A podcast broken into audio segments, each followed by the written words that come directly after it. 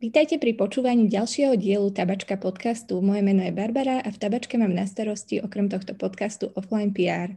Našim dnešným hostom je William Bartuš z občianskeho združenia Vlk. Dobrý deň. Dobrý deň. Tak možno by som začala hneď otázkou a teda pre tých, ktorí nepoznajú nejak aktivitu tohto občianskeho združenia, čo je vašim cieľom? Čím sa vlastne to občianske združenie Vlk zaoberá?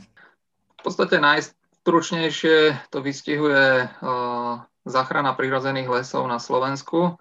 To znamená, že zachraňujeme lesy, ktoré tu prirodzene rastú a lesy, ktoré milióny rokov dokázali fungovať bez ľudí a sme presvedčení o tom, že dokážu fungovať bez ľudí aj ďalej a preto nezachraňujeme nejaké pralesy, nezachraňujeme nejaké pôvodné lesy, ale zachraňujeme prírodzené lesy. Čiže miesta, ktoré či už zarastajú lesom, alebo sú to lesy, ktoré neboli ešte vyrúbané a vzniká tam v podstate taká novodobá divočina. Vy už pôsobíte na od roku 1993 a mňa by teda zaujímalo, čo sú od tejto doby, povedzme, taký, také najväčšie alebo jeden z najväčších úspechov, čo sa vám podarilo? Uh, v podstate takým naj je asi vznik uh, prírodných rezervácií, ktoré uh, v rámci Vlka sme dokázali presadiť. Uh, také novum, čo sa stalo, bolo to, že okrem tých štátnych rezervácií na Slovensku začali vznikať aj súkromné prírodné rezervácie. A my ako občanské združenie sme vlastníkom lesov, kde sú už dve súkromné prírodné rezervácie a plus e, nedávno bola vyhlásená tretia súkromná rezervácia, ktorá je vo vlastníctve našej členky ale v podstate celé to zastrešuje lesoochranárske zoskupenie Vlk a aj sme ten návrh presadili a pomohli jej s tým. No a celkovo v podstate e, ten vznik nových chránených území vo forme rezervácií sú asi také najrukolapnejšie úspechy a okrem týchto súkromných rezervácií sa nám podarilo rozšíriť napríklad štátnu rezerváciu Udava, z 50 na 400 hektárov. Kijovský prales vo Vyhorláckých vrchoch, vznik novej rezervácie Bisce medzi Horovcami a Trebišovom, čiže pribúdajú takéto nové miesta, ktoré sú vyhlasované vďaka nám za rezervácie. A ako dlho tohto občianského združenia vy ste tam od začiatku alebo odkedy a ako ste sa vlastne k tejto práci vôbec dostal? Tak v podstate mm, ja ako stredoškolák som sa zaoberal v tých 90. Eh, rokoch, eh, kedy tu začalo bujnieť nejaké uh, hnutie občanských aktivistov a rôznych mimovládnych organizácií. Rôznych sférach, či už e, zvieracie práva, ľudské práva, ekológia, odpady, energetika, lesy a pomáhal som v podstate viacerým organizáciám, či už s petíciami, či už s nejakými inováciami, vydávami. A postupne som v podstate sa začal špecializovať e, na aktivity okolo lesoochranárskeho zoskupenia Vlk, keď som eh, potom eh, v roku 2000 eh, nastúpil na civilnú službu do lesochranárskeho zoskupenia Vlk, tak v podstate to je taký mílnik, kedy som začal na plný úvezok robiť vo Vlku. Samozrejme, v tých začiatkoch to bolo len v takej provizornej forme, ale veľakrát ako aktivista zadarmo, ale na plný úvezok a niekedy skrátka cez nejaké úrady práce, sociálne nejaké dávky a podobne. No a tak v podstate tých uh, už 20 rokov uh, robím náplno vo Vlku a momentálne som zamestnanec lesoochranárskeho zoskupenia Vlk. Vy ste teda teraz pomýval, že ste zamestnancom takým full-time vo Vlku. Ako vyzerá tá vaša práca? Je skôr v teréne, alebo sú to častokrát nejaké, ja neviem, dohadovačky s ministerstvom životného prostredia a ak je teda tá práca v teréne, čo presne to zahrňa? Tým, že ja som tzv. náčelník kmeňa Vlk východné Karpaty, čiže také našej pobočky tu na severovýchode Slovenska, tak moja práca spočíva od úplne nejakých byrokratických úkonov v rámci účtovníctva, kancelárie a riešenia nejakých formálnych vecí, až po nejaký terénny monitoring v lese, na základe ktorého veľakrát prídeme k nejakým zisteniam, či už priamo nejakej nelegálnej činnosti alebo nejakých podozrivých činností, na ktoré dávame podnety, potom či už policia alebo nejaké inšpekcie životného prostredia alebo lesné úrady treba upozorniť, potom formálne tie veci ťahať veľakrát e, je potrebné e, kompetentným orgánom e, niekoľkonásobne zdôrazňovať, čo bolo vlastne porušené a prečo tam ten zákon bol porušený. Takže veľakrát je to množstvo nejakých vypisovačiek listov, ale samozrejme sú to aj nejaké príjemné aktivity ako brigáda pri uh, vyznačovaní tých chránených území novovzniknutých. Teraz najbližší víkend uh, ideme značiť uh, časť rezervácie Vyhorlackej prales, ktorá bola vyhlásená koncom minulého roka vo Vyhorlackých vrchoch a potom je to samozrejme aj množstvo nejakých jednaní, či už so starostami, či už s nejakými politikmi, či už nejaké výjazdy na eh, ministerstva a občas nejaké protestné akcie, aj demonstrácie, aj eh, nejaké len benefičné infostánky eh, na koncertoch alebo nejaké benefičné koncerty, občas nejaké výstavy. Čiže v podstate tá moja robota je založená hlavne na styku s verejnosťou a plus na nejakej administratíve okolo týchto formálnych vecí. Stretávate sa s vašou prácou skôr s nejakými pozitívnymi ohlasmi, alebo naopak sú to skôr negatívne? Ako si myslíte, že sú na tom teda tí ľudia u nás na Slovensku vedia doceniť niečo ako lesoochranu?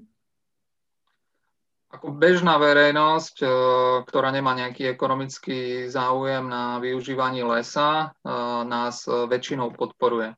A tie sympatie sú dosť veľké a veľakrát to v podstate človeka poháňa vpred. No ale samozrejme tým, že prichádzame do styku s ľuďmi, ktorí majú nejaké ekonomické záujmy a väzby na lesy, a prípadne my v podstate upozorňujeme na ich eh, nedostatky v ich práci a na porušovanie zákonov, ktoré eh, sú sprievodným javom ich činnosti v lese, tak samozrejme táto skupina ľudí nás nemá v láske, ale samozrejme aj medzi nimi sa nájdú ľudia, ktorí sa vedia na to eh, pozrieť nejak odosobnenie a v podstate vedia si uvedomiť ich chybu a podstate hľadať nejaké konštruktívne riešenie, aby uh, uh, si mohli oni svoju prácu robiť a zase, aby aj územie bolo nejak chránené tam, kde chránené má byť. A čo si myslíte na tom súčasnom Slovensku s lesoochranou v porovnaní napríklad s inými štátmi Európskej únie? Viete to takto porovnať? Či Osobne nemám moc veľký prehľad, eh, jak to je vo svete, ale tým, že som tu na pohraničí s Poľskom, tak eh, vidím, že napríklad na tej poľskej strane uh, tie lesy sú úplne iným spôsobom obospodarované a podstate tam nejaké také plošné ťažby, ktoré na Slovensku uh, tak všeobecne nazývame holorúbmi, tak na tej poľskej strane to človek nevidí. A je to tým, že oni v podstate majú v tých horských lesoch už dlhodobo zakázaný ten holorubný spôsob ťažby alebo ich nejaké podobné obnože, ktoré na Slovensku voláme clonné ruby do ruby a podobne. A tam sa fakt naozaj, keď sa niekde ťaží, tak sa ťaží len nejakým výberkovým spôsobom a plus aj ten susedný Bieščatský národný park, ktorý tu máme vedľa Národného parku Poloniny, je podstatne viac chránený. E, tam v podstate väčšina národného parku e, je v nejakom bezzasahovom režime, tak jak to má byť normálne v národných parkoch. E, a na Slovensku ten národný park Poloniny je stále v podstate chránený len na veľmi malej ploche, je to necelých 8% územia a zvyšných 92% územia Národného parku Poloniny sú bežné hospodárske lesy. A z toho pohľadu sme na tom horšie. Na deň 2021 sa vlastne uzavrela taká veľká kapitola, čo sa týka boja lesochranárskeho zoskupenia vlk za celoročnú ochranu vlka na Slovensku, kedy vlastne minister životného prostredia Jan Budaj podpísal výhlášku, ktorou sa vyhlasuje celoročná ochrana vlka na Slovensku. Čo to presne znamená, keď sa na to takto pozrieme, že vlastne vlk sa stáva chráneným druhom v našich lesoch a do akej miery bol ohrozený, alebo vedeli by ste nám to nejak bližšie opísať tento boj a výsledok toho boja? Ono v podstate s vlkom to bolo v nedávnej minulosti tak, že vlk bol síce chránený živočích, ale bola povolená jeho doba eh, nejakého odstrelu, alebo jak to nazvať, eh, s tým, že od 1. novembra do 15. januára bolo možné poľovať na vlka. Boli roky, kedy neboli žiadne obmedzenia. Bolo len obmedzenie časové, čiže od toho 1. novembra do 15. januára sa mohli vlci strieľať a mimo toho termínu sa nemohli. Ale v tom čase mohli zastreliť poľovníci, e, koľko chceli tých vlkov, respektíve koľko boli schopní. A v tých rokoch sa na Slovensku zabilo okolo 150 vlkov každú zimu. S tým, že následne sa to sprísnilo aj na základe tých našich podnetov na Európsku komisiu a podobné orgány, že sa začali určovať nejaké kvóty, ktoré už boli samozrejme nižšie, alebo tie podmienky boli uh, také prísne, že v podstate neboli polovníci schopní uh, odstreliť viac ako nejakých 40-50 vlkov za tú zimu. No a následne uh, sa teraz uh, podarilo to, že ten vlk uh, už nemá povolený ten, tú dobu toho odstrelu, čiže je celoročne chránený a tým pádom uh, už sa nemôžu určovať žiadne kvóty, uh, nič. Uh, skrátka je to chránený živočích tak, jak medveď a odstrel vlka bude možný len v prípade, že budú nejaké preukázateľné problémy v konkrétnej oblasti s vlkmi a príslušné nejaké polovné združenie alebo nejaký iný subjekt požiada ministerstvo životného prostredia v rámci nejakého správneho konania o tom, že, o to, že či môže alebo nemôže nejakého jedinca zastreliť. Či, čím sa samozrejme stransparentní nejaký spôsob toho odstrelu, že či naozaj je to potrebné lebo v minulosti o tých kvotách e, nerozhodovalo životné prostredie, ochranári, ale rozhodovali o tom v podstate lesníci, poľovníci na ministerstve pôdohospodárstva. A aj tie kvóty odstrelu sa robili uh, dosť na takých uh, deravých dátach a dosť v podstate sa to spochybňovalo zo všetkých stran, že či akože tie čísla sú nejaké opodstatnené, že prečo 150, prečo 100 alebo prečo 90. Skladka boli to čísla, ktoré uh, nesedeli s reálnym stavom uh, populácie vlka a s nejakými reálnymi problémami. Takže zmena je v tom, že teraz v podstate celoročne vlk bude chránený a v prípade, že niekde uh, budú vlci niekoho ohrozovať, tak e, ten odstrel bude možný, ale už pod nejakým prísnym dohľadom e, ochrany prírody. A ako sa je taký bežný človek, povedzme, ako napríklad ja, zapojiť do lesochránárskej činnosti a vlastne bez toho, aby bol súčasťou treba z vášho občianského združenia, čo by som mohla urobiť preto, aby bol ten les teda lepším miestom, povedzme? Ako, keď ľudia chodia do lesa, uh, tak uh, ja mám pre nich uh, takú, takú základnú radu. V rámci Slovenska sú na území rôzne typy chránených uh, území. Sú tu národné parky, sú tu chránené krajinné oblasti a sú tu nejaké prírodné rezervácie, či už národné alebo len prírodné. No a jediné uh, tie prírodné a národné prírodné rezervácie uh, sú v teréne vyznačené po celom obvode. Že není to len nejaký stĺp so štátnym znakom, že tu je Národný park Poloniny, ale je tam aj uh, nejaké pruhové značenie, že tu je už nejaká rezervácia, uh, dajme tomu v Poloninách najväčšia rezervácia Stužica a okrem tej tabule je po také pruhové značenie. Sú to také červené pruhy, ktoré vyznačujú tie najprísnejšie chránené územia. A keďže v týchto územiach je naozaj bezzásahový režim, tak si to vyžaduje vyznačenie po, vyznačenie po celom obvode. A toto ľudia, keď chcú, tak majú možnosť v podstate kontrolovať, že či naozaj takéto územia v ich okolí sú, či sú v teréne identifikovateľné, či tam to značenie je a prípadne či tam nevidia za tými značkami nejaké uh, nekalé činnosti, ako nejaké uh, stopy po motorových vozidlách alebo stopy po nejakom výrube. No a tieto informácie môžu potom poskytovať či už priamo nám alebo nejakým štátnym organizáciám ochrany prírody. S tým, že to prúhové značenie je také, že vrchný červený prúh na strome je dookola celého stromu a spodný červený prúh je len do polovice. Čiže keď sa človek pozerá z tej strany, e, kde vidí dva červené pruhy, tak je vonku z rezervácie. Takže v podstate, keď po vonku rezervácie človek ide a vidí tie značky, tak uh, môže si urobiť takú kontrolnú misiu a skontrolovať, či tam dačo zlé sa nedieje. A potom sú to samozrejme podpisové akcie, či už nejaké online petície, alebo rôzne papierové, čo máme. Áno, a čo je podľa vás takým aktuálne najväčším problémom, čo sa týka práve tých uh, slovenských lesov? O, v podstate dlhodobo je tu problém o, s tým, že sa ťaží na väčšine územia Slovenska. Že tie rezervácie, o ktorých som hovoril, sú len na necelých 2% Slovenska. Čiže na drvivej väčšine územia Slovenska sú hospodárske lesy a v nich sa bežne hospodári na základe nejakých modelov hospodárenia s tým, že tam sa počíta, že buk sa dožije 80 až 100 rokov a sa vyrúbe a vysadí sa tam ďalší. S tým, že buk sa prirodzene dožíva nejakých 300 rokov.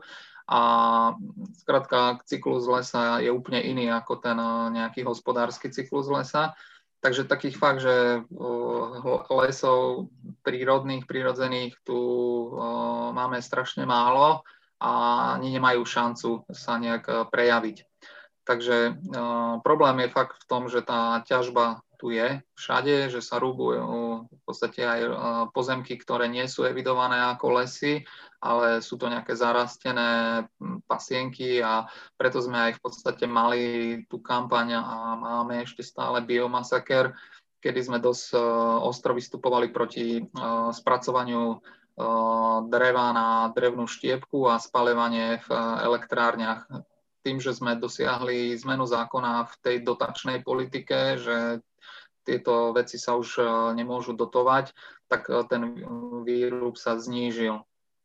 No a druhá vec, e, ešte k tým rezerváciám sa vrátim a samozrejme k tomu, jak nás ľudia môžu podporiť, tak je tiež taká zaujímavá možnosť a to je naša akcia Kúp si svoj strom lebo v rámci toho vytvárania tých súkromných chránených území máme vytvorený taký model, že ľudia si za 50 eur kupujú symbolický strom a dostávajú certifikát list vlastníctva na strom a my za tie peniaze následne kupujeme lesy. S tým, že toto je finančná podpora, ktorá ide výlučne na výkup pozemkov, čiže človek, keď e, chce podporiť konkrétnu vec, tak e, toto je ideálny spôsob lebo z týchto peňazí nejde ani cent na činnosť organizácie, ani na režijné náklady okolo tej akcie. Všetky tie nejaké úradné poplatky okolo výkupov lesov a vymedzenia v teréne, geometrické plány a podobne si platíme už z iných zdrojov vo forme napríklad našej akcie 77 korunáčka zachraňujúca lesy. Na akom projekte pracujete aktuálne? Je niečo také, ako bol napríklad povedzme ten vlk alebo nejaké konkrétne územie, ktoré sa snažíte získať? Tak vlk určite bude nekonečný príbeh, lebo napriek tomu, že ten živočích bude celoročne chránený, tak budú určite veľké tlaky v najbližších rokoch na to, aby boli vydávané nejaké povolenia na odstrel vlkov. Čiže my budeme vstupovať do tých správnych konaní a hajiť tam vlka. Zároveň pokračujeme v tom, aby pribúdali nové prírodné rezervácie na Slovensku tak, jak boli vyhlásené štátne rezervácie vo Vyhorlackých vrchoch, tak je na spadnutie ďalšia rezervácia v Poloninách, Veľký Bukovec. Je to rezervácia, ktorá v podstate vzniká na základe nášho tlaku na dodržiavanie podmienok v súvislosti s tým, že sme získali titul Svetového dedičstva UNESCO pre karpatské bukové pralesy tu v našom regióne, vo Vyhorlate a v Poloninách. A Slovenská republika nedodržiavala tie podmienky, ku ktorým sa zaviazala a na základe nášho nejakého medializovania toho problému a rôznym ďalším krokom sa to dáva celé do poriadku a čo skoro bude vyhlásená nová rezervácia aj v Poloninách. Mňa by ešte zaujímalo smerom k tomu vlkovi, Prečo je vlastne vlk tak vyhľadávaný na odstrel? Má to nejaký bližší dôvod? Tak sú v podstate také dve kategórie lovcov, ktorí vyhľadávajú vlka. Jedni ho berú čisto jak konkurenta, ktorý v podstate im spôsobuje z ich pohľadu škody na zvieratách, ktoré podľa nich e, sú ich zvieratá, ako jelenia, diviači a zver. No a je zviera, ktoré tam e, robí pre poľovníka škodu. Takže chcú redukovať vlka z toho dôvodu, aby tam mali viac diviakov a jeleniov. Potom je druhá kategória lovcov, ktorí v podstate chcú mať e, trofej, chcú mať e, pocit, že dokázali zabiť e, zviera ako vlk. A je to určitý aj status medzi poľovníkmi mať streleného vlka. Takže to sú asi také dôvody, ktoré ako viem nejak slovne popísať, ale vnútorne ich moc nechápem. Ak by sa aj nejakému nášmu poslucháčovi zapáčila aktivita vášho občianskeho združenia Vlk natoľko, že by sa chcel stať jej súčasťou, je to vôbec možné a ak áno, akým spôsobom? V rámci Vlka máme v podstate možnosť e, stať sa podporujúcim členom e, alebo riadným členom. Podporujúcim členom vlka sa v podstate môže stať ktokoľvek, kto skrátka nám napíše, že chce byť podporujúci člen, chce byť informovaný o nejakých našich základných aktivitách, zaplatí členské 10 eur na rok a potom už na základe tých informácií, ktoré od nás dostáva, si môže vybrať, či sa do nejakých aktivít zapojí alebo nie. Následne z tých ľudí, tých podporujúcich členov, e, ktorí už sa zúčastňujú nejak aktivít, e, či už v teréne alebo kdekoľvek, tak e, sa môže stať tzv. riadny člen.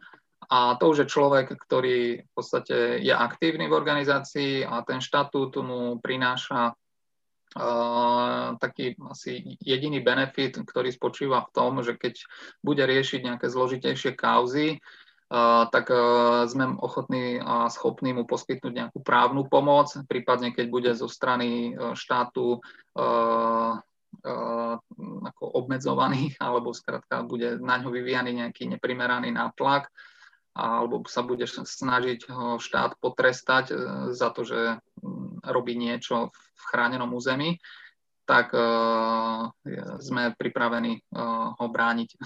Ešte možno posledná otázočka a tá je skôr taká bonusová na záver.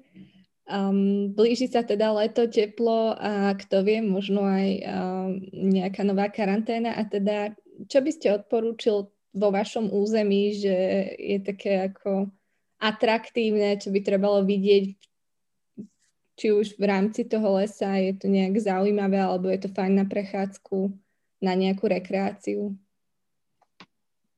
Uh, tak uh, radi propagujeme tú našu súkromnú rezerváciu Vlčia, kde v podstate uh, poukazujeme aj na taký paradox, že na jednej strane ľudia majú zakázané vstupovať do chránených území, ako sú napríklad národné parky alebo prírodné rezervácie, ale my sme presvedčení o tom, že pohyb peších návštevníkov v rezerváciách nespôsobuje nejaké výrazné škody a preto aj keď niekto chce, tak môže do našej súkromnej rezervácie Vlčia sa ísť pozrieť. Je to v pohorí Čergov, dá sa tam v podstate výjsť buď zo Sabinovskej strany, z dedinky Olejníkov, alebo potom zo sedla Čergov, z tej Bardejovskej strany. A tu v podstate u nás e, v Poloninách a vo Vyhorlackých vrchoch, tak určite odporúčam e, akékoľvek e, prírodné rezervácie, lebo väčšinou sú to pralesovité rezervácie, či už je to tá spomínaná Udava, kde sa nám podarilo vyhlásiť 400 hektárov lesa nad obcov osadné a na poľskej strane je aj taká zaniknutá obec Balnica, po ktorej tam zostala lesná železnička, je to celkom atraktívne, alebo potom vo Vyhorlackých vrchoch e, bola minulý rok vyhlásená 9. najväčšia rezervácia na Slovensku, do ktorej boli zaradené aj známe rezervácie ako Morské oko, Výhorlat, alebo Malé morské oko, Jedlinka, Baba, Snínsky kameň až po vrchol Nežabec. Čiže toto je rozsiahle územie, ktoré sa stalo rezerváciou a už v podstate 10 rokov sa v tej lokalite nerúbe, nehospodári a postupne uh, sa z toho stáva fakt uh, taký zaujímavý divoký les, uh, kde podstate boli aj pralesovité porasty zaradené, ale aj nejaké bežné hospodárske lesy, ktoré sa ale z roka na rok menia. Tak ja vám ďakujem, že ste prijal pozvanie do nášho tabačka podcastu a veľmi vám držíme palce, nech vaše aktivity sú naďalej úspešnými. A teda, ak ešte máte niečo na záver, čo by ste nám chceli povedať, tak pokojne teraz. Podstate na to rozširovanie tých prírodných rezervácií máme ešte v posledných týždňoch aktuálnu petíciu e, za to, aby aspoň 10% krajiny bolo zo zákona stanovené ako prírodné rezervácie. A ľudia si môžu túto petíciu stiahnuť na našej webovej stránke www.všetkoprenič.sk s tým, že keď to podpíšu a dajú to podpísať nejakým známym, tak nám to len treba poslať poštou Máme už viac ako 100 tisíc podpisov, čiže malo by to byť akceptované a prerokované v Národnej rade, ale samozrejme, čím viac tých podpisov bude, tým to bude mať väčšiu váhu. A keď ľudia chcú, tak e, na tej stránke všetkoprenič.sk nech si stiahnu tú petíciu, vytlačia, podpíšu a pošlú nám to poštou.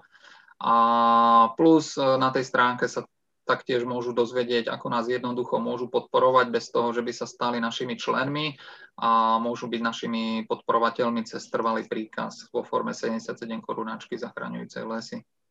Tak ja vám ešte raz veľmi ďakujem.